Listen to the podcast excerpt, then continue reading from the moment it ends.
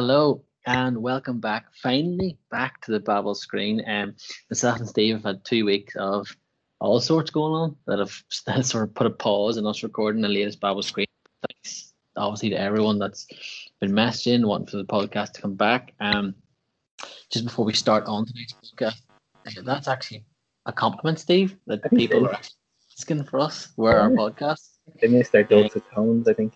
yeah, um, it's unreal to, to get that, and, and I know on the football one we get that as well. Whenever we don't have it, for people to ask for you to have your podcast, when we're just a little small one out of uh, Ireland here is uh, pretty cool. So, yeah, when we're multi billionaires and we own the biggest podcast uh, company in Ireland in about ten years' time, we won't forget you.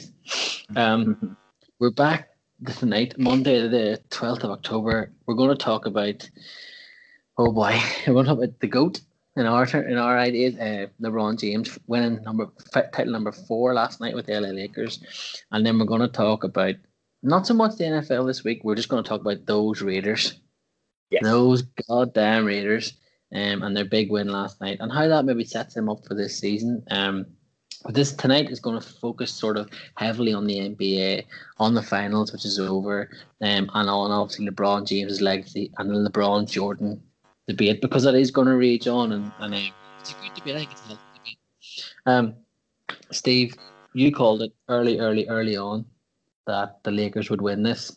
I'm not just talking about the, against the Heat, just before this even started, that no team was going to be able to stop the Lakers this season. And sure enough, you were right. That clocks and all that, I suppose. But yeah, like I mean, it just seems obvious. Like, how do you win NBA titles? You have two of the top five players in the league, if not more, and that's exactly what the Lakers did. Like Anthony Davis is the reason LeBron is able to become the MVP, and LeBron is the reason Anthony Davis looks so good. Um, like this, it's a long time since since the Lakers. I mean, it's been five years since they qualified for playoffs, let alone challenged for a title, and it all just felt not quite inevitable. But I suppose after game game two, maybe of the did feel like this is done now. Like there's, there's no, it needed to be one on. We couldn't go to or whatever. Um, but I, I re- and what they did last night in, in game six was incredible. I, it didn't have the drama, I suppose, of, of game five. Green hits that shot at the end of, of game five. Obviously, we were talking about the Lakers in a much, much different way because of the the buzz that comes from that kind of winning shot. But last night was just LeBron James decided he was last night and he was done. Um, and you know, build a massive lead, and the game was over by midway through the second quarter. Like, um, but yeah, no, it's really incredibly impressive performance, and, and rarely missed a beat throughout these playoffs. Like they really didn't. Um, you know, in the early stages of the bubble, they kind of struggled, and we we kind of mentioned um, the last time we did an NBA pod that they were kind of using the first game of each series to get a look at what the other team would throw at them. They didn't really do that against the Heat because I suppose LeBron is so used to Spoelstra and his style of coaching that he kind of had a feel for it. They dominated the first two. I suppose maybe we were a little bit surprised that they dropped the third one, and I think I was really surprised they dropped the fifth one because it felt like it'd be done in it, it would be done as four one. Um, and fair play to like the Heat threw everything they could at Game Five, and you saw that last night. The effect of that they couldn't go again. Um, but yeah, like incredibly impressive from, from LeBron and um, and AD. I just think really, really, really uh, fitting that the Lakers would win this season with, with, with, with Kobe and all that as well. So yeah, I thought I think it was the I think it was the right result. I don't think I don't think I'm any great um, mystic to kind of call that one. I, I don't think they were favourites going in. Do you think um, because it's obviously the bubble this season is always going to be remembered and it's always going to be a mark towards it. An asterisk, uh, people will think that's a negative thing. They always put it as like because it is used like Houston will have one beside theirs in the, in the baseball because of obviously what happened and different things. But I think an asterisk here is actually a positive thing because it marks what a special season this has been. Um, just on the Heat, do you think next season before we talk about the Lakers and talk about how good they were and and LeBron James. Do you think they can come back again next season and go back to the finals? Um, it really depends, I suppose, on what happens with Milwaukee, doesn't it? Because that's really if if Giannis stays in Milwaukee, then the path to the East, you would imagine, is that bit harder. Um, you'd think the Celtics are probably a little bit better again next year, but I think Jimmy Butler has found his home. Like he's kind of travelled around a lot, and I think he's now um, he's now on his way to becoming one of the league superstars. And I think he can build a team around him. I think they got found out a little bit, like Herro got found out on defense a lot in in in the finals, especially. Um, so you'd you'd wonder do they need to add to that team? So like it really depends on this offseason. If they can add another kind of top fifteen player uh, in free agency, then there's absolutely no reason they can't be back. They're they're very well coached. Uh, Butler, as I said, is is one of the league's best players now and so yeah, like the East is is hugely competitive. I think then next year if they're if if they're feisty, if Milwaukee bring back Giannis and they can kind of get a postseason run, um, Toronto could be better again uh, next year as well. So East looks good, and the West, like I think, looks really really good. Yeah, and, and Jesus, I've I've talked about the East there and haven't mentioned the Brooklyn Nets with KD as well, like which is going yeah, to be a very different proposition. So like there's a there's a tougher path back for the Heat than there is for the Lakers, I think, because really the Lakers' biggest rival are you know the two closest teams to them in the Clippers and the Warriors. So, um, I don't I don't know. I, I it would be hard for me to see the Heat repeating. Like the bubble obviously really helped them as well, but I think the Lakers of these two teams, the Lakers are much more likely to be back there next year. Yeah, I I I think, and we, we will chat about this. Well, maybe we'll get into it now before we talk about LeBron and, and, and the Jordan thing and LeBron's legacy. Um, I asked you, do you think the Heat will get back? I do think the Heat will get back because I think the Heat can add possibly maybe Victor Oladipo. Mm. Could be could be the one if I was the Heat I'd add, and if you add that and um and you keep Bam fit and you have Jimmy Butler and you have Tyler Herro and you have Duncan Robinson coming through, I think in the in the East they can with themselves in Brooklyn and Toronto and as you said the Bucks. It'll be it'll be a fascinating East yeah uh, championship next season. I do think they can come back to it. We look at LeBron and the Lakers. Obviously, next season they're going to go up against Golden State Warriors, which I think as a sports fan you should really be excited for. This could be biblical mm. in terms of chasing each other in the West. And he has AD. Just the first part of this segment. Do you think AD is the best teammate, most complimentary teammate LeBron's ever had? Oh, that's a really tough question. Um, because obviously, like he has built kind of a big tree wherever he went, mm. and this is the first time he's kind of only had to do with a big two. But when the second of the big two is, is one of the top five players in the league, it becomes a lot easier, I think. Um, I mean, it's hard to argue against Chris Bosh. I think in terms of like importance to to like that Miami Heat team that LeBron like kind of like grew and went and and, and developed. I think is slightly better. Um, I think another way of reframing it is has he won a championship with fewer parts? He no, he absolutely hasn't. Like this is the fewest amount of support he's had to win a championship. Um, and I think that marks AD as kind of an important teammate. I think what you saw is that if LeBron needs a rest on offense, AD can help and take over. If LeBron needs a rest on defense, AD can help and take over. He's never had that kind of player, one individual player to do that for him before. It's the closest he's probably ever had to Jordan, to Pippen with Jordan, really. Um, and if AD, I mean, it's almost taken as a given that AD will resign with the Lakers now, and and, I'd be stunned if he didn't. Obviously, with the Klutch uh, links and all that as well. Like, there's absolutely no reason that team, even at LeBron's advancing years, like can't repeat next year. There's no reason whatsoever. I, I actually think he is his best teammate, and uh, Chris Bosh is an interesting one to use. Kevin Love as well was it was the what LeBron did for Kevin Love was amazing, and yeah. and, and vice versa, and how he got that, that, that those Cav teams the was it four finals in a row or something like that. I just think with AD, AD hasn't even got anywhere near his peak yet, and he is so utterly dominant at times, and like it, it's actually a shame.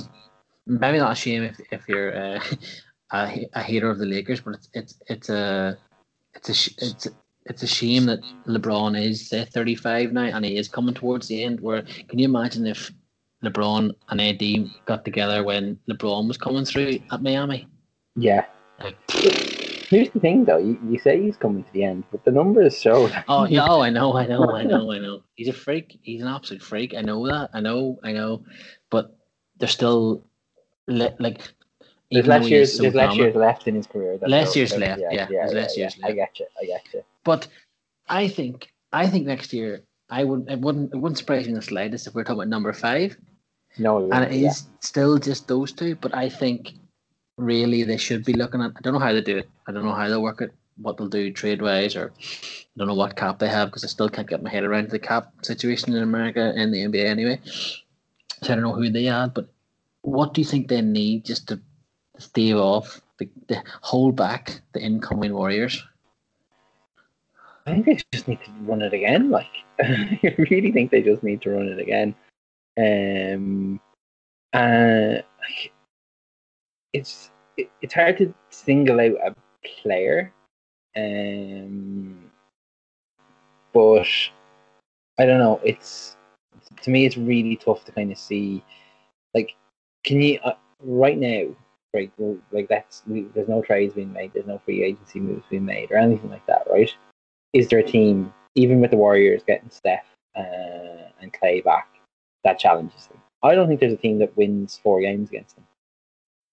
Like I, I, genuinely don't, um, and that even just as they're constructed at the moment. Um, so it, it's kind of going to be obviously the the the draft plays a massive role. Like if you look at like when Shane Battier came to Miami Heat, like the difference that made from that draft and things like that. Like, so you could have the same again. They could have a really sneaky good draft. Um, so I like, right now, um, I do think they do have to like clear some some cap space. I think that is it Danny Green is worth like fifteen million. JaVale McGee is another five. Quinn Cook is there. Like they need to kind of get rid of some of that. And like there's talking going after Kyle Kuzma um, or sorry, um, using Kyle Kuzma in a trade. Um, there's lots of kind of things there for them to do, um, but I just don't know. Like, why change it? Like, it, it clearly works. Obviously, you can't bring like Dwight Howard like has just won an NBA championship. You can't imagine him being there next year. But I think Rondo will come back, and I think you saw what you get from Rondo. You get playoff Rondo, and like people flag him for that, but like he was a different player in in the finals than than Yeah. anyone could have expected. Like he turned back the time so much. Like, um, I just think there's no, there's never been a player like LeBron in terms of constructing rosters to suit him. Um, and I think that's what we'll see again. Like it won't be the Lakers constructing a roster to, to defend the championship. It'll be LeBron, and you know he gets it right far far more often than he gets it wrong. Um, so I, I that's just it's going it's just going to be on him really, and everything. Le- LeBron, the GM, is one of the best sports GMs there's ever been. So like, just go with it. I think. It's uh, I was watching a, a clip about him um, this afternoon when I got home there from work. I was watching. It was about the previous teammates talking about him. Um, let's get into it here. LeBron v Jordan and, and Yeah. LeBron's greatness. Uh, anyone that hasn't listened to this podcast before will know that we're both we both drive the LeBron is the goat train, and we're both conductors of it. So any new listeners that don't agree with that, apologies, but stay with us and, and debate with us and argue with us. Like obviously your point. So uh, Shumpert, uh, that player with him at Cleveland, uh, he was talking about um, I can't remember what game was. He said, but he was talking about a game anyway, and LeBron had the ball as he usually does at the top of the key, and he, he starts conducting to uh, Shumpert, and he says, if when he cuts back in, you take two steps, and I'll give you the ball. And he kept saying it to him, and LeBron had seen the play happen before it happened, and then fired him the ball that it was going to happen. He almost talked the opposing player into making the move, and then fired him the ball. The, what I'm trying to get at, people will, will fire the thing with LeBron James and, and Michael Jordan about the six and zero, which is grand. Uh, the game winners in playoffs, which is grand, right? And I get that. That's something LeBron can't get back over Michael Jordan. But I don't think Jordan's better than any other part of basketball. One on one, we don't know how the two of them are going at, but you can give that to Jordan because in his era, as Zach Lowe pointed out in his brilliant ESPN piece today, you, you can give that to Jordan because that's how he made his his mark and that's what he was unbelievable at. Yeah. But I don't think he beats LeBron at anything else. And I know Zach Lowe maybe says we bit differently, but I personally don't think he does. I think LeBron's LeBron's playmaking skills are an absolute joy to watch. Yeah, I, I think I would I would rather I would rather watch him pass and make a pass and make a play than watch him uh, do a slam dunk, do a dunk. Yeah.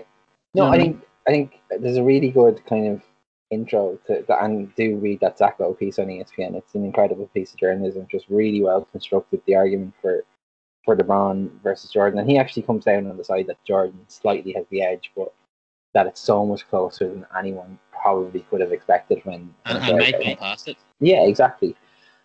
What I think is really telling is that there's a, a scene in, in The Jump, the ESPN show, where Rachel Nichols asks Tracy McGrady and, and, and I think Scottie Pippen is the other commentator about LeBron had just hit a, a, a buzzer beater to, to win a to win a game, and she was saying like that puts him like he, he had now more buzzer beaters in playoff games than Jordan, and like she was making the point for good TV like that. This this is what makes him in the argument for the greatest of all time. And the lads weren't having it, McGrady and, uh, and Pippen weren't having it. And the reason they weren't having it is because they were like, you know, LeBron will make the best basketball decision on the final play of a game. Jordan would have just taken the shot. And that's the difference between the two of them. Like Jordan was inhuman. He and I mean this in the like the best possible way. Like he didn't have nerves. He didn't have doubts. LeBron does have doubts, and we've seen that over his career. He's had moments where he has been happy to pass the ball and let someone else take the shot. We saw it in game five. He was happy to let Danny Green take that shot. And why was he happy? Because he had four players covering him. Danny Green had the easiest shot you will ever have to make to win an NBA Finals game that you could you couldn't dream or draw up a more open shot than the one Danny Green had in Game Five. And LeBron was willing to pass the ball, whereas Jordan in that position would have driven in for a two and hopefully the foul for the three. You know, um, and I think that's the difference between the two of them. LeBron is a pure basketball mind, and Jordan is just a determined freak athlete, and that's why it's so close. And look, I get people throw the the six and zero argument at, about Jordan all the time, and it's just such a, non- a nonsense because like, a he took time off in the middle of it. What would have happened if the the the, the Bulls were playing? You know, finals after finals after finals. Like he wouldn't have been six and zero. There's absolutely no way he would have been six zero. The other thing is, uh, Robert Horry has seven NBA titles. Does that make him the greatest player of all time? Like, do you know what I mean? Like, if we're if we're going to count it like that, like that, it, to me, it's a nonsense argument. Um, where I think LeBron has to be given credit for is pure longevity. Like he has played eighty-one playoff games more than Michael Jordan did. Like that's an entire NBA regular season worth of play just playoff games he has played in himself in his career three and a half seasons worth of just playoff games. That means for like the length of his career, which is what like 14 seasons at this stage, he's actually Mhm. played 17 seasons in the amount of games he's he's played. Like it's incredible what he's done, and he's done it all at a spectacularly high level. And yeah, he's lost six finals. He absolutely has. But two of them he lost to the greatest team we've ever seen in the Warriors with Kevin Durant, right? There's uh, say what you want about the Bulls and how dominant they were in the 90s. That group of eight players that the Warriors assembled in in the around 2016 and, and the years before and after was the greatest team we've ever seen on an NBA court. it's no shame in losing two games to that team or two finals to that team, and then he beat them. He came from three one down to beat them almost single handedly as well. Um, so like to me, it, it, for every argument for Jordan, right? Um, I feel like there's like you can't dispute six and zero, right? So and LeBron can't get that back because he's um you know he's obviously lost six of them, but like now he's got four wins. If he gets five next year, are people do people still not rate that? Like, do you know what I mean? Like to do that over that length of time. Um, we LeBron is a better blocker. We know he's a better rebounder. Uh, we think he, he's a better passer, and you know, like I think his triple double rate is far in excess of uh, of LeBron. So as an all round basketball player, this is why we make the argument for for LeBron all the time. Why it's such a debate is for two reasons. Like Jordan is undefeated in finals. Yeah, can't argue with that. But and I keep making this point. People have spent hundreds of dollars on Michael Jordan shoes over the year, and so they want to defend the fact that they spent that money, and that's why Jordan gets still gets the. And I, I'm people think I'm joking when I say that, but if you've invested like literally thousands of dollars in shoes, you're going to defend Jordan. Like the amount of people who keep talking about, oh, basketball was better in the 90s. It wasn't. Basketball was puke in the 90s in a lot of cases outside of the playoffs. What we have now is a much deeper reserve of players. It's harder to win. It's the argument for like Liverpool in winning Champions or European Cups in the sixties when you had to be four teams to win it. Like it's not the same as winning Champions League in the twenty in twenty twenty. But it's true. It's a different sport. Like you can't compare the two. Um, and that's not just an excuse to get a dig in at Liverpool. But yeah, so they're they're my they're my three arguments. It's harder to win now, and he's winning on a consistent basis. The sneaker argument, which I think like, my wife is laughing at me here in the background about it, but it's absolutely the case that people are defending their choice of shoes over the years. Um, and it's that LeBron is a better all-round player. Like those are the three for me. Um, like Jordan was amazing. But none of this takes away. There's nothing wrong with being the second best player of all time. No, I, I and people just uh, people really get really get annoyed about this. I think they get annoyed more than the Messi and Ronaldo debate, but it's it's the same. I look at it the same way. Ronaldo, a freak, a freak athlete and can come up with some amazing, spectacular plays. But as a playmaker, you would have give Messi, you'd give Messi it over him. Yeah. Because some of the things Messi can see and Messi can do are just on a different level. And this is where LeBron comes in. Like, so in 2018, uh, when the, the Warriors had the greatest team ever assembled, uh, he scored 51 points against them and they couldn't stop him. Mm. And he, he had no Kevin Love because he was injured, and Kyrie Irving had gone. He George Hill, he Larry Nance Jr., he Tristan Thompson, and he Jordan. Uh, what do you call the other one? Jordan, Jordan, Jordan. Can't remember. And he scored 51 points. Took them to overtime, and the J.R. Smith miss happened. Yeah. But they could not stop him. The only way they beat them was they attacked every other player in that team, and he was doing it all on his own. That season for me is one of the greatest individual seasons of all time. The fact he got that that Cavaliers team out of the East, and everyone laughs at the East. Yeah. But as Zach Lowe pointed out, I'm not just to use Zach Lowe's points to get everything across here. As Zach Lowe pointed out, during LeBron's time in the East, the East actually averaged a better scoring rate as a whole conference than they did in Jordan's time. But that's never brought up. It's never argued against it, and but yet still, uh, Jordan's seen as thing. And, and uh, Michael Jordan was amazing. I just couldn't can't warm to him because of how he treated people, but he was absolutely un, un unbelievable. Yeah, I, just that, that just, earlier. That team, Sorry. that team you were talking about, yeah. So it was the greatest team we've ever seen in in the uh, the Golden State Warriors. NBA versus LeBron, Jordan Clarkson, Kyle Korver Jeff Green, and Larry Nance Jr. he had 50, yeah. 51 points, 8 assists, 8 rebounds, and went 19 of 32, including 6 of 7 in the fourth quarter. Like, they lost the game, so you don't remember it. But that is an incredible performance. Like, there's no other way of describing that. Like, um, I, I would rather, I, I said this to you earlier, and, and please, like any new listeners this year, any previous listeners this year that'll think this is mad, don't fall out with us when we say it. it's just an opinion. Come on our podcast and tell us why we're wrong you think we're wrong. I would rather, if I had the chance, I would rather spend money to watch Larry Bird than watch Michael Jordan. I thought I'm the one with the hot takes on this podcast now. no, that, that I would rather. There's some of the things Larry Bird could do and look, Jordan could do them as well, but it was more. Uh, some of it was a lot more athletic or more dunks or whatever. But some of his obviously Jordan's shots were unbelievable and the way he dragged teams. But there's some of Larry Bird's flicks, his passes, his little take, that move he did against Detroit to steal the ball back. Detroit Pistons, uh, that that the Bad Boys team are my favorite team. I absolutely adore them. Yeah. Granted, um, I've only like the, the, the resurfaced again in my mind because of what's happened with the last dance, and obviously they were before. I was only like what two or one or two when they were winning titles. So they're they're my favorite team, but only because I've had to go back and watch history. But I absolutely adore them. If they're playing now, like I would absolutely adore those shit houses.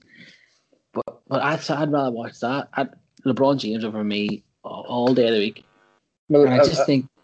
I think the, be- the best argument, and I think the the argument that gets rid of the oh six and oh versus oh he's lost he's lost six finals, um, if you're starting a franchise and you can start with your franchise with peak Jordan or peak LeBron, you're starting with peak LeBron because he brings as a franchise than peak Jordan does. Like Jordan was a killer, don't get me wrong, but LeBron does everything else better than him.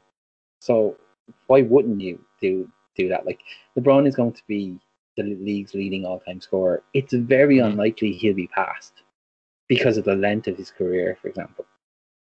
So like you know, yeah, he mightn't have won individual scoring titles, but he is scoring at a high rate over 14 or 15 years.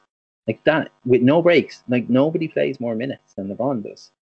So, like, I, to me, that's where, you know, there, you want to get away from the 6 and 0, because that can never change, and you want to get away from, like, the, the people who talk about 6 and 0 are, are, are never too keen to talk about the amount of times that, like, Jordan lost in the early rounds in the playoffs, which is something that LeBron just doesn't do.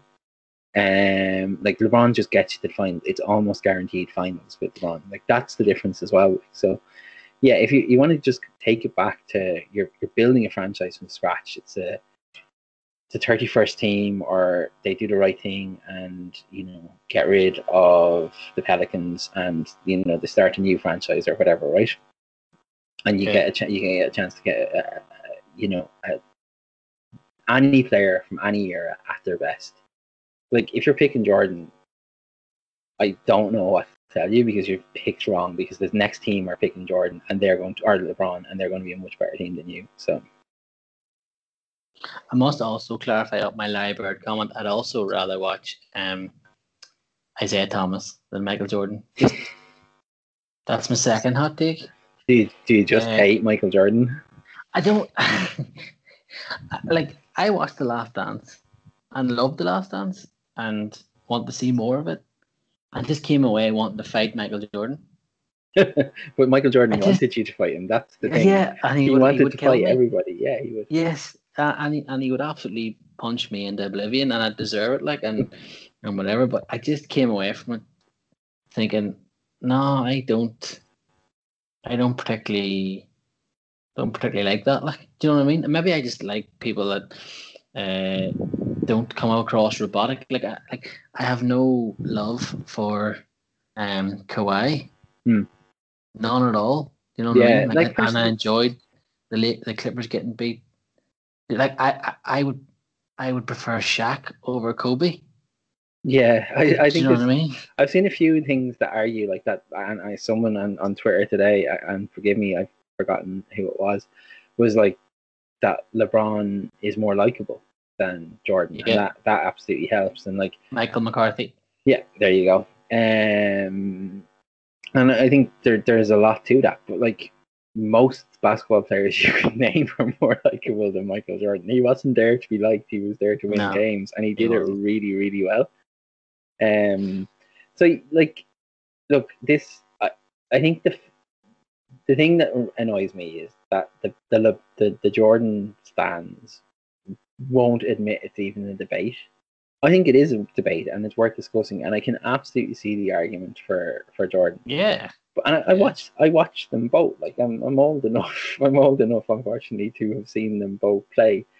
But for me, it's the long. It's it's it, it's the in the NFL. Like there's huge arguments over who's the greatest quarterback we've ever seen, and it's not Brady's titles that do that make Brady the greatest of all time for me. It's the fact he's done it over so many different teams and so many different eras. Uh, Like the, the game has fundamentally changed, and Brady is still winning games, and that to me Mhm. makes like whereas Aaron Rodgers has is a better is a pure better quarterback, but you'd never put him in the greatest of all time conversation. Whereas you do put Brady in there, and I think that's the other thing that goes for you know the basketball purists will say, oh, you should stay with one team and you should do it with one team.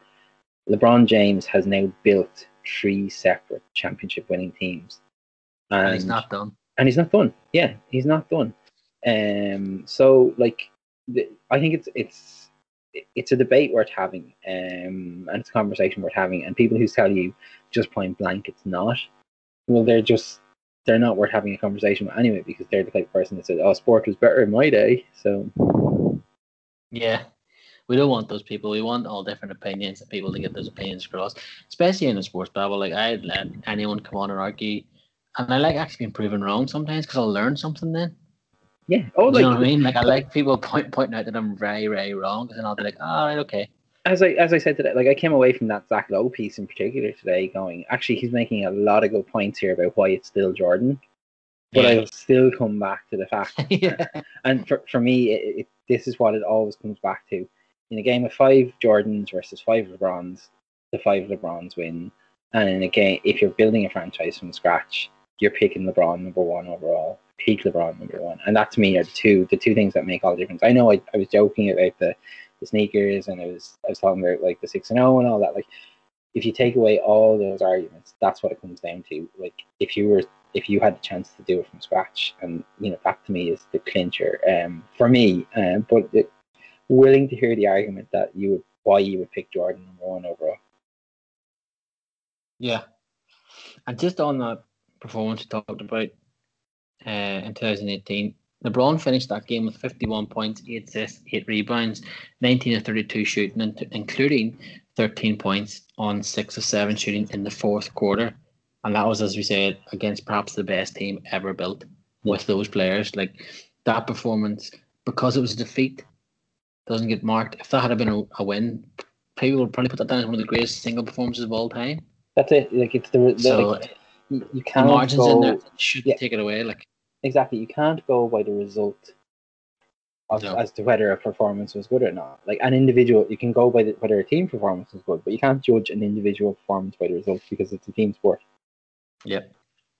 Um. So we talked about the Zach Lowe piece and different things we read today. You also read the Kareem Abdul-Jabbar piece in the Guardian. Yeah, it just I very briefly, if you can check it, out, always read Kareem Abdul-Jabbar. He's an incredible Always. columnist. Like he's so so good. But he made the point today about how LeBron did all this while launching a movement to get young African Americans out to vote in the most important election they'll probably ever have in their lifetime. Like he's not just a basketball player; he's about more than that.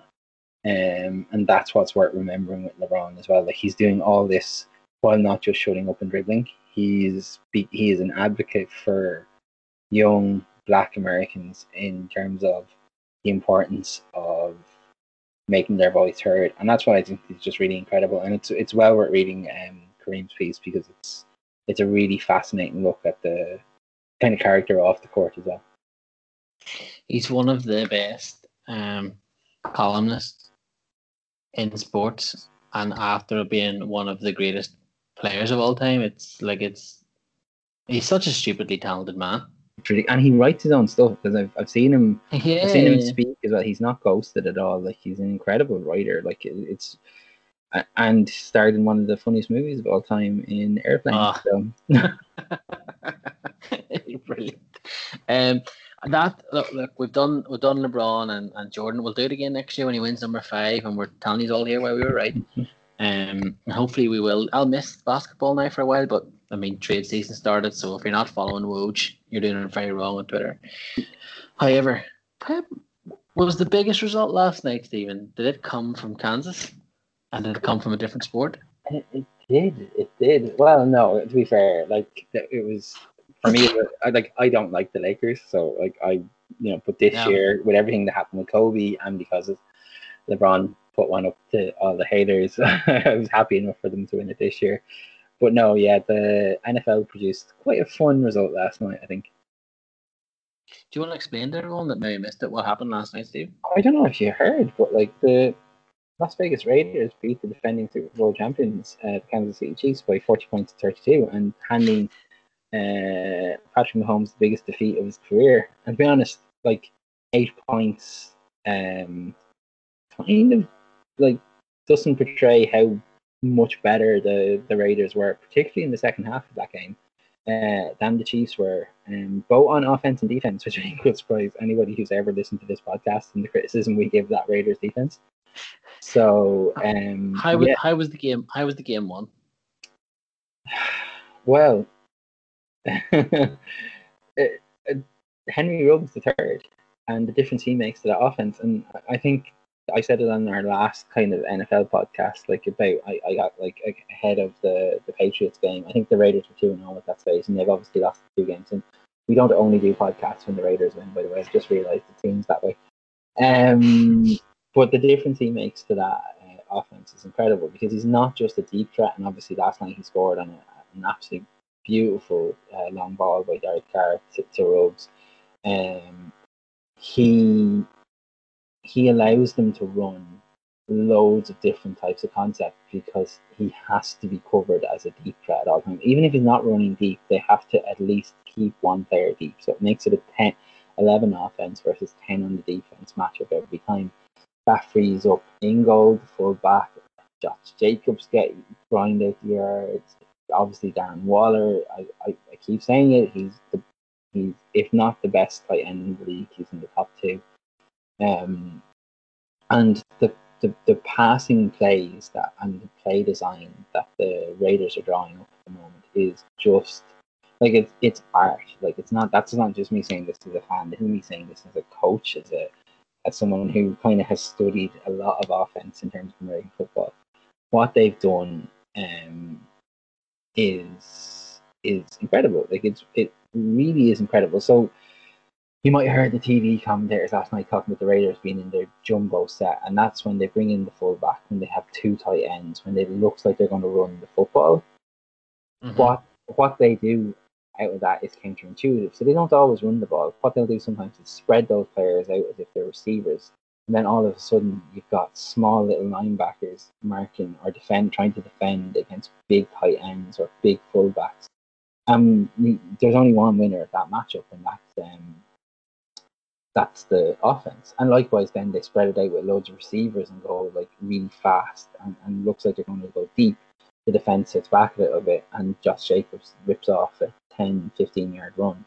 Like it's it's it's just it's it's a play caller in sync with quarterback. And Derek Carr, like he threw his season last night, but he was incredible outside of that. Like he had more deep balls than he's ever thrown in his career and in one game. Like, um, and that's what we want to see. But I've said it all along. Ruggs lets you lets him be that quarterback. Like he averaged eleven. Derek Carr averaged eleven point two yards per passing attempt yesterday. That is unheard of. Like he is notorious, especially on third down, as someone who takes the conservative throw. And now they've almost with Ruggs there. He he sees Ruggs running open. He can as a quarterback he can't not throw the ball to him because that's your instinct as a quarterback. You see someone deep, you bomb the ball. Um, so I just think they've they've gotten they've gotten used out of Nelson Agholor, who I think a lot of people thought were, were was was kind of washed up, but he scored two lovely touchdowns this season. Um, I think Jacobs is doing well, Alex Ingold, um, Hunter Renfrow, Foster Moreau, all doing brilliant. well. Like the difference last night was also that Trent Brown was back at right tackle, and Trent Brown is one of the best offensive line players in the league, and that makes a huge difference. And then on the other side, which was the most surprising thing at all, is they got to Patrick Mahomes so many times. Patrick Mahomes, I think, had 28 quarterback pressures faced night, which is probably the most he's ever faced in his career. Now, they didn't get many sacks. They only just got the one sack, I think, in the game. but they forced an interception, a game basically sealing interception that allowed the Raiders score the, the kind of the, the touchdown that won the game for them. Um, and I think that what you saw was a defense that came out in the first half and conceded a ton of points. And then all of a sudden in the third quarter, Patrick Mahomes couldn't get anything done. And that was because in the first half, Paul Guenther's defense presented loads of this kind of vanilla. This is what our defense is. We're very, we're very poor. We're very basic. And then in the second half, they started doing loads of weird stunts with the defensive line, which is a player starts off, say, at the left of the left side of the defensive line, but when the ball is snapped, he spins into the middle, um, or spins to the right hand side, and is attacking from a completely different angle, and the line, the offensive lineman doesn't know what's what's happening. Um, I thought Clelin Ferrell had a good game. I thought Maxx Crosby had a good game. Erik Harris, who got the pick, was was burned badly on a in the first play of the game. Actually, was burned badly on a Tyreek Hill catch that was called back for holding. Um, and looked like, oh no, this is going to be another terrible game. But Harris came back and, and obviously got that, that pick that was so important. So I think everything just clicked for the Raiders last night. Um, I was genuinely stunned by. I, wasn't stunned by the offense because I felt like that there's this performances in them, and I feel like they can keep this level of performance up throughout the season if everyone stays healthy. But I was pleasantly surprised by the defense. So since myself and Rachel have started supporting the Raiders, they're now the best team in American football. Uh, how how much does this do the Raiders owe this success to themselves and Rachel? Do you think, uh, Stephen? Um, I'm not to give anyone any credit for, but I think a huge amount. Um, like, like one of the, the things I sold the Raiders to you as uh, as a team sport was like they will keep you entertained. And fuck me, they keep you entertained in games like that. Like, I ah, think I think anyone who kind of caught the was it was the Bills and Raiders was the TV game, I think, um, or maybe it wasn't. It was the Fox game. It was the the Tony Romo game last weekend. So a lot of mm-hmm. people would have watched them. They would have watched the Raiders really struggle on offense and defense and gone, oh, this is a really this is the Raiders. Like they're they're shit. Like but there was no Ruggs in that game. And honestly, the difference he like Derek Carr never had a player like Henry Ruggs third in. And Robert Mays on the Athletic Football podcast today was saying that he was really surprised they drafted Ruggs because there were better pure receivers out there, and he was wondering what he'd add to the Raiders' offense. Like the Raiders aren't throwing short passes to Ruggs, and yet I think that that's a whole part of their playbook they can open up used to be a joke about the New York Giants that Eli Manning had one throw and it was a five yard slant to Odell Beckham Jr. that he take for a touchdown. Like that's in Henry Ruggs' the third game. They just haven't thrown it to him yet, and because they're saving it for later in the season.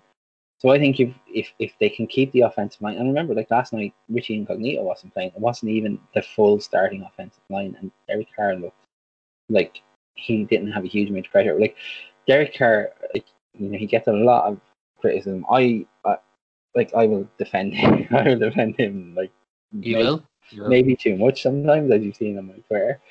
But like he is brilliant at reading defenses, and sometimes he's too good at it because sometimes he knows the blitz is coming before he's even snapped the ball, so he's getting ready for the blitz. And last night on that play call, on the on the third and two that they scored the long touchdown to Ruggs on, it was an all-out blitz from the Kansas City Chiefs, and he knew it was an all-out blitz and yet he trusted what wasn't his full offensive line to secure the pocket for long enough for Ruggs to get open, and he bombed the ball downfield to him, and it was just brilliant. And I think one of the things you're seeing if you if you watch the Raiders last night, they don't have a hurry up offense, but they don't have a they don't have a huddle offense either. They're kind of this mix that I am again. Sorry, Gisty and everyone else with the the West Dublin Rhinos for giving away our secrets. This is one of the things we were talking about, like doing before the Irish American football season started you get to the line of scrimmage, you line up in your base formation, and you make the defense show you what they're going to do, whether it's going to be cover two, whether it's going to be zero blitz, whatever the case may be. You get them to show you, and then you adapt. And the Raiders did that time and time again last night. They slowly walked up the line, sat down in whatever base form, like Gruden obviously called in the formation, and gives Carr a choice of what play he runs out. Carr gets mm-hmm. to the line of scrimmage, he's seen how the defense has reacted to the base formation, and then like the Raiders are using more pre-snap motion than I think all like the top top ten percent in the league in terms of pre-snap motion. They're sending pre-snap motion so, so before the ball is snapped, when a player moves to another, so he starts in one spot but moves to another spot, that's pre-snap motion. And Okay. what you do that is you, it that's to tell you the type of defense it is. So it, most of the time, it will tell you whether it's man or zone. So if a eh, if an individual player follows your player from the right hand side of the field to the left hand side of the field, it the defense is in man. If the player gets to a certain point and then someone else takes over tracking them across the field, then they're in zone. It's a really easy way of telling whether defense is in man or zone coverage. But it also tells you about um, whether they're playing run or pass because uh, if they, depending on the player they move, say if they're in zone, if they're moving a defensive back, then they're probably playing pass. If they move a linebacker, they're probably expecting you to run the ball, and then they're going to send the, the defensive back down to stop the run in the box and things like that. So there's a lot of things you can tell by pre-snap motion. And the other thing they do is this fake jet sweep thing, where it looks as if Carr is handing the ball off to a receiver rather than you normally play action is a is a handoff to running back, but the Raiders do receivers all the time. And eventually, what they're going to do is hand the ball to the receiver because the defenses are going to see it and see it, and they know they're not handing the ball off to the receiver. They, they know it's going to be a pass play, but until it's not a pass play. Um, and it's just really, really clever, clever play calling and really good adjustments by Carr at the line because 99 times, well, maybe maybe 98 times out of 100, he absolutely reads the defense perfectly well and they adapt and they move forward. Um, so I, I really enjoy. I, I, I'm very excited about it. I'm as excited as I was after the win over the Saints, which obviously had me very excited. But they've now beaten what everyone decided before the season started was best team in the AFC and the best team in the NFC, and they've done so well and convincingly. It hasn't been fluky. It's been by playing really good football on both sides of the ball. Who had um who had the bigger Sunday? Uh, the Raiders, the Browns, or the Ravens? Uh, the Ravens doesn't count because they're playing a team that's pretending to be a professional football team, so we won't we'll, we'll rule that out. I think Browns probably had a bigger Sunday because. So here, I'll put it this way, right? I ex- I now expect the Browns to be a playoff. I would be happy if the Raiders were. I wouldn't be shocked if the Raiders were. So that's the way the expectations are different. Like Yeah, obviously the, the the Browns have the advantage. They were playing the Indianapolis Colts and Philip Rivers coming in that game. And just that old saying is it is it Sun Tzu's Art of War where never let your enemy interrupt himself when he's making a mistake. And that's what they did. Like Philip Rivers was on tilt last night and absolutely terrible. And the, the Browns just had to get out of their own way to win that game. But like at one stage in the second half last night, on I think three or four different plays, the Colts had three players blocking Myles Garrett. That's how dominant he was last night. Raiders don't have a player like that on defense. Like they got a lot of pressures, but they didn't get sacks. But it's the, the Raiders unit, I think, it's front seven particularly what was impressive. So I think obviously beating the Super Bowl champs is great. Like in terms of one-off performances, I think obviously the Raiders is, is number one. I think it's the performance of the week. I think, but in long term, I think we're seeing a Browns team with an identity now that they never had before. And I think what's really interesting is that they, they're doing it with Baker Mayfield not being the superstar anyone expected him to be. It's just Baker Mayfield being a regular quarterback, just good enough. And I think that's all they need right now. They don't need a player to come out and, and start making plays himself. He just needs to do what he's asked um, by the offensive scheme, and he's doing that. And I think, I think they're real. I think they're legitimately, uh, maybe not. They're, they're probably a wildcard team, and this is the thing: the Raiders have played the Browns in a couple of weeks, and like that may determine the like the Patriots already own the the head to head over the Raiders, so the Raiders cannot afford to lose the Browns as well because that would be two potential wildcard teams yeah. and they they lose the head to heads. So that's a really key game for the Raiders. But I would not be surprised if the Raiders won that game, despite the fact the Browns I think right now are a better team. I would not surprised at all if the Raiders won that game. No, like it's such a good point you make that Baker Mayfield doesn't need to worry about um being a superstar because let Odell Beckham be your superstar. That's what he. That's Odell's thing. Like that's what he wants to be. He wants to be the face of it. He'll try and make these mad plays. Just focus on being a quarterback. Yeah. Focus on making your passes, making your connections, picking the right passes. And I think because Baker came with such hype and he's such a big character, I think he maybe needed those two seasons where he was getting clipped to maybe just put him back in check a wee bit and maybe sort of realize maybe just calm down a little bit here. And, and he has Jarvis Landry as well, like who, by the way, keeps throwing these unbelievable passes as well. Um, Here's a hot take: So, Jar- Jarvis Landry is a better quarterback than Daniel Jones is. yeah, actually, yeah. Um, and it's just it's interesting to watch the Browns. I think there's a few teams lurking. There's also Steelers as well. Hello, they're you know they're motoring. And the Mm. Packers, the Packers are motoring. So it's gonna. It's. I think people were saying beforehand that it's just going to be Chiefs and, and Ravens and whatever the winner of that will be the winner. But I think last night's result um, has sort of woke the whole league up with the Raiders win, and I do think that we could possibly see a shock come out of there somewhere because I just think teams have really come out of it now, and and the teams are still unbeaten. Obviously, don't think anybody saw that was going to happen. So, like the NFL is looking. I think we could get an unbelievable playoffs.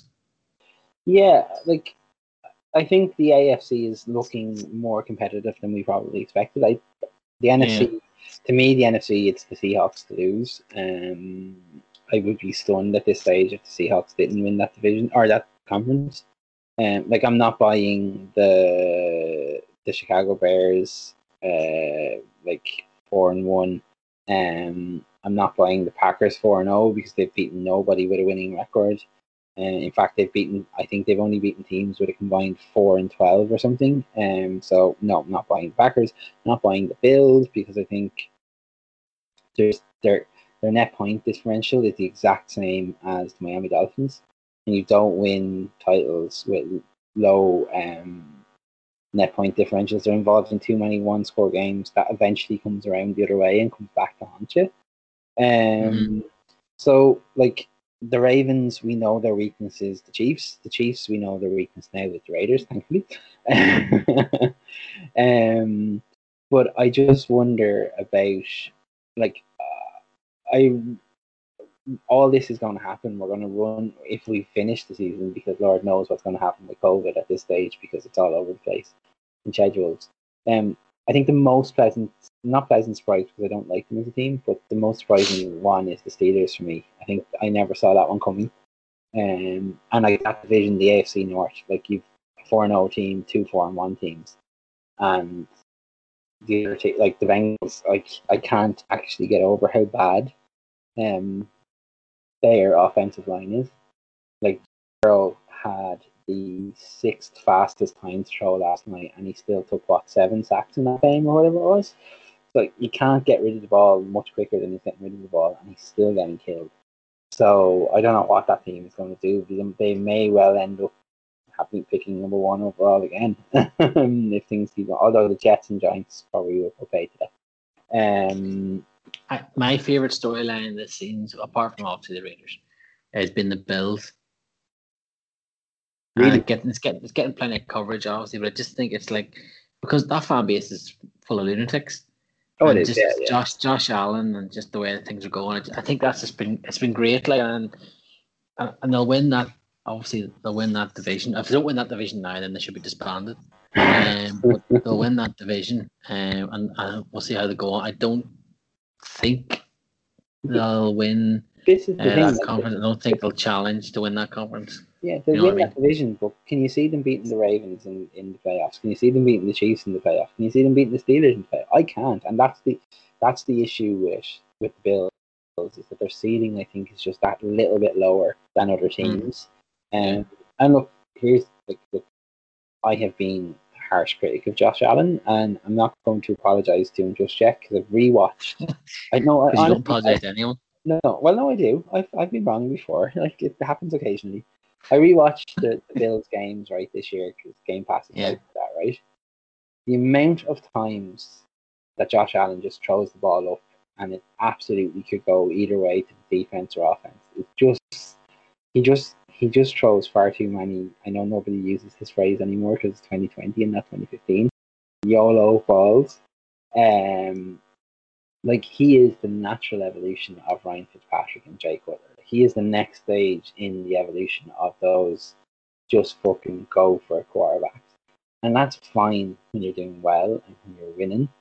But like there comes a stage, even in the, the, like the Rams game, I think is, is gas because they won that game and obviously they were 23 up and the Rams came all the way back and it looked like this is a fucking collapse. And then they go down the field and they win it anyway, right? But just before he threw the game defining throw in that game, he launched a bomb downfield that absolutely should have been picked off by the defender and mm-hmm. wasn't. And that changes the entire narrative around the field. So all of a sudden, um, instead of being this like gunslinging maverick, Josh Allen is a liability now. And that's how quickly it changes with a player like that. Like the Bills have a unique situation whereby everyone, like two of those teams in that division, should be disbanded and never let play football again because it's just perennially shit. The the Patriots are bad for the first time in two decades. They have to take advantage for it, and I do think they will take advantage of it, right? But I just mm-hmm. don't see them beating one of the top three teams in that conference when it comes to the actual no. playoffs. That's the, and that's the, like that's a shame because, like you said, they do have um, a really good fan base. Bill there, who I've a lot of time for, he's just a really he's a good football fan. He's good knowledge in terms of very knowledgeable. Yeah, and like I, it's it's good having back and forth with him about the building, and I do enjoy them. Like they're like you know I hate a lot of teams. They're not on my list of teams I hate. Nah. But don't don't talk to me about Josh Allen being anything other than, as I said, the natural evolution of Ryan Fitzpatrick and Jay Cutler because that's exactly what he gives you. And sometimes that's brilliant. And like, don't get me wrong, I would have Josh Allen over probably all but maybe ten quarterbacks in the league. But if you were to give me Josh Allen or Derek Carr, I'm taking Derek Carr. Like, and that's not just because he's the current greatest quarterback. I am taking him. Uh, like, so I'd rather a quarterback who is safe and secure. Uh, and I know that seems boring, but who doesn't risk turning the ball over every single time he throws it, which is what I feel like I watch with Josh Allen. No, that's fair enough. Like, I I just like uh, I like the madness Josh Allen brings. I quite because I, I, don't have any say. I like like I don't have any backing with the Bills. I don't I, like not to be ignorant, but I, don't care if they win or lose. So I quite like watching and thinking, well, this is anything could happen here. Yeah. So he, um, yeah, he. Sorry, just come back to it. So he has the third. He's he's the twenty sixth best quarterback in Pro Football Focus, based purely on the fact of the number of turnover worthy throws he has. So um, that's partly due to his fumble because he runs the ball a lot, so he obviously increases his risk of fumbles and things like that, right?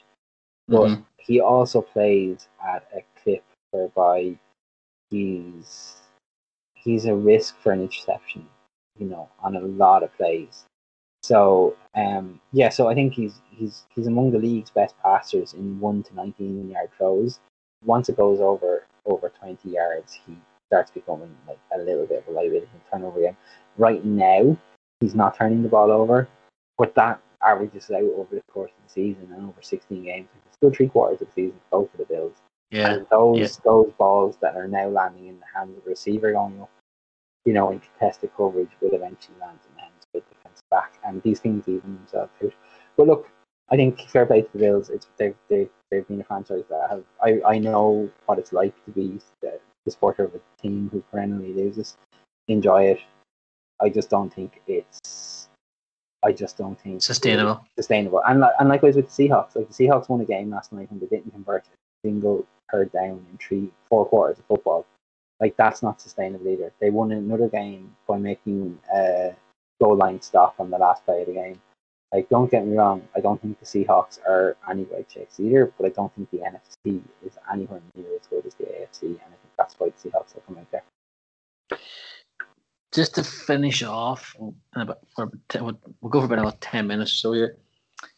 couple of stories that came out last night. Um, obviously, Dan Quinn and the Falcons that had to happen. Um, I'll tell you, it should have it should have happened after the Super Bowl. yeah, I know it's it's a, it's he's just he's had such a hard, a horrible. I don't even know luck isn't the right word. It's just been horrible, like couple of experiences with, with that franchise that you just you, you struggle to see where he comes, how he comes back from this. But we did a question from one of our listeners, um, Scott Buchanan. He asked, uh, should the Texans bring him in? And he also asked who wins the MVP over Murray or Carr. uh, well, it would be Carr, obviously. Uh, it'd be Murray, thank you. oh, I don't know. That's a good one. Um, if you if so if you if you were Texans GM, uh, would you bring Dan Quinn in? mm, probably not. Probably not. Why? Why? Um, because what has he done outside of that 2016 season? Um, I think what they need is an offensive mind. They've gone the defensive. I know Bill O'Brien is a former offensive coordinator, but they've gone kind of. I, I think they need someone to make the most of Deshaun Watson. Um, They need another Kyle Shanahan. yeah, and uh, Kyle Shanahan's are rare. Like, don't get me wrong, they are rare. They're hard. And even Kyle Shanahan is good this year when you when you look at what the 49ers are doing. But I just think Quinn is too defensive minded, and so I wouldn't go for him. Um, hmm I I think yeah, Watson is to me he's the best pure quarterback in the league. I've said this Yeah. times. He just Yeah. the right coaching.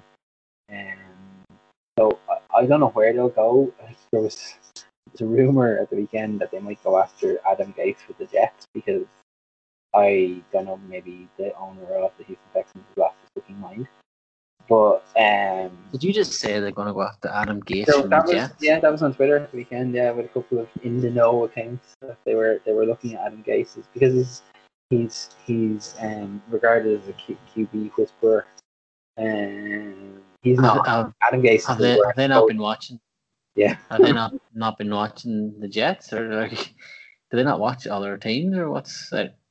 Yeah, I genuinely, genuinely don't know what um, what what anyone was thinking with that. Like Adam Gase, if Adam Gase is the answer, you're asking the wrong question. So the saying goes. Like, yeah. Um, I I would like to see them go after someone like say Kellen Moore, um, former Boise State quarterback who worked in the offense with Dallas Cowboys. Um, I think he someone like him who knows how to, obviously a former QB himself, knows how to get the best out of the likes of Dak Prescott. Sean Watson is a similar type of player. That's where I'd be looking at him rather than Dan Quinn. Yeah, it's an interesting one where they go. I think they had to break it off with Bill O'Brien. He had to sack himself and then sack himself again, which would have been such a weird situation. Um, and it'd be interesting to see how they go from here. It still is early on in the season; things can still get salvaged, and, and they have a good team. They have a brilliant quarterback, as you said. So, yeah, it's an interesting moment Jets. Um, another story that happened uh, when a player gets seriously injured, your heart always breaks for them. But with it being Dak Prescott and what he's already been through this year, that was really, really, really hard to look at. Yeah, it was really like I mean I missed it live because I had a sick child to go and tend to last night. But Ah, it was it was it was like I watched it back this morning and like obviously it was an accident. Logan Ryan didn't set out to to yeah, hurt him. Like and this is a this is a tackle and a type of injury where we normally see like a high ankle sprain. And if you've ever had a high ankle sprain, they're really fucking sore and they take Oh, a long deadly. time to recover from. And, Yep. and that was my first thought. And then because I, I knew what happened, it was like, oh, that looks innocuous enough. And then I saw the shoe, and the shoe was facing the wrong way, and it's like, oh, I hope that shoe has it hasn't fallen off. No, it hasn't. That's the way that it's facing. And uh, yeah, it, it was like a compound fracture. Had a compound fracture of my wrist. It fucking hurts. Like it is as sore as anything you can imagine. So your leg is going to be even worse. Like it's potentially a career-ending injury for Dak Prescott. And the thing is, he has not been looked after by Dallas Cowboys. He doesn't have a long-term deal. That's the hardest thing about this, I think. Yeah, there's there's so many aspects behind Dak's story at the minute that there's obviously his brother. Yeah, uh, brother's suicide, and there's obviously him coming out recently and talking about his own mental health.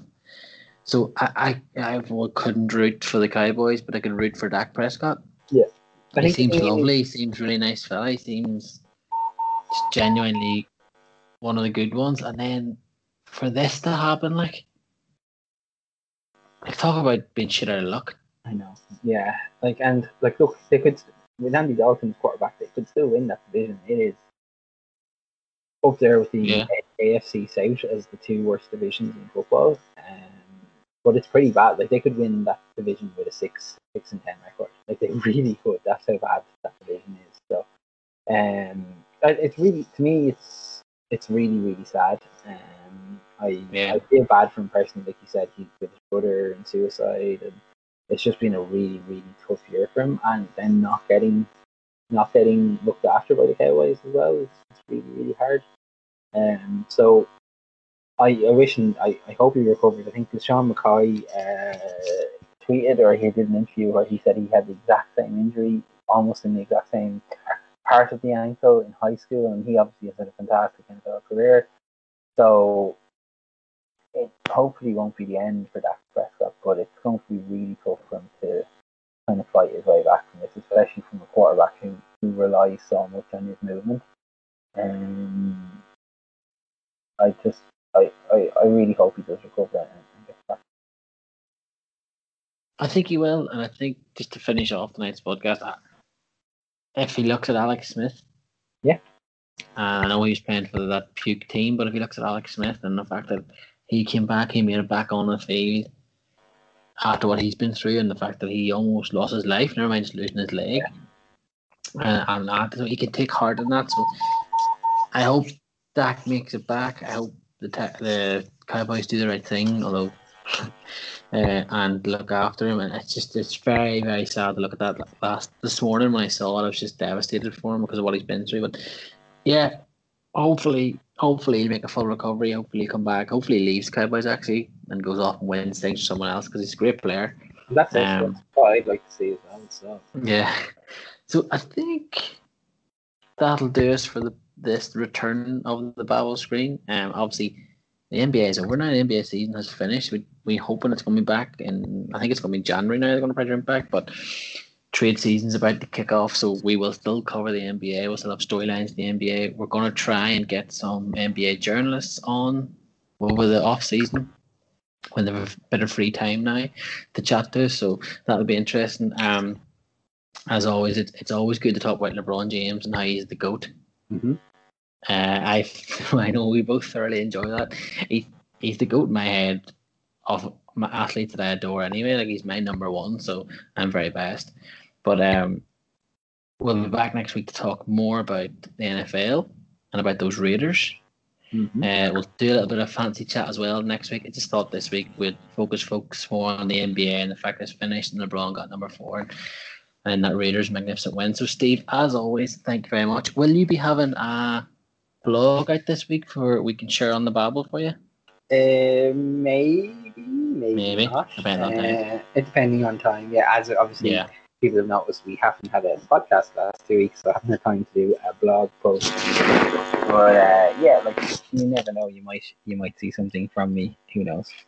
Yeah, well, well, hopefully my dad decides not to collapse again in the shower, folks. You know. Yeah and get rushed to hospital, mm. spend three nights in hospital. So if you could be less selfish and think about my podcast before he tries to collapse in the shower, then that'd be great. And and obviously the two lads with their little reflux and different things going on, you know, if they could just like turn 18 now and stop with this madness. But yeah, like, we can't control these things. All right. So yeah, um, yeah, we, we will hopefully be back next week. Um, Plus, if you want us on every week, pay us. is what I would say. Well, oh, you know, that is coming. Hopefully, we'll get all your monies. You can pay us, and we'll do this full time. Um, we have some big ideas coming down the tracks as well. That's going to happen very soon. Now we're going to get a move on with those as well. So stay tuned for that. There will be a football show, a soccer show. Apologies. Um, later on this week, where uh, I'm going to rip into Premier League and potentially Liverpool's owners for being dicks as usual. Um, and a few different things. And yeah, as always, get all our podcasts on all your podcast apps. Just look for the Sports Babble. You get us on Twitter and Instagram. It's probably your best bet as well. Just at the Sports Babble. And we'll chat to you again next week. All right, Stephen, good luck. Good luck.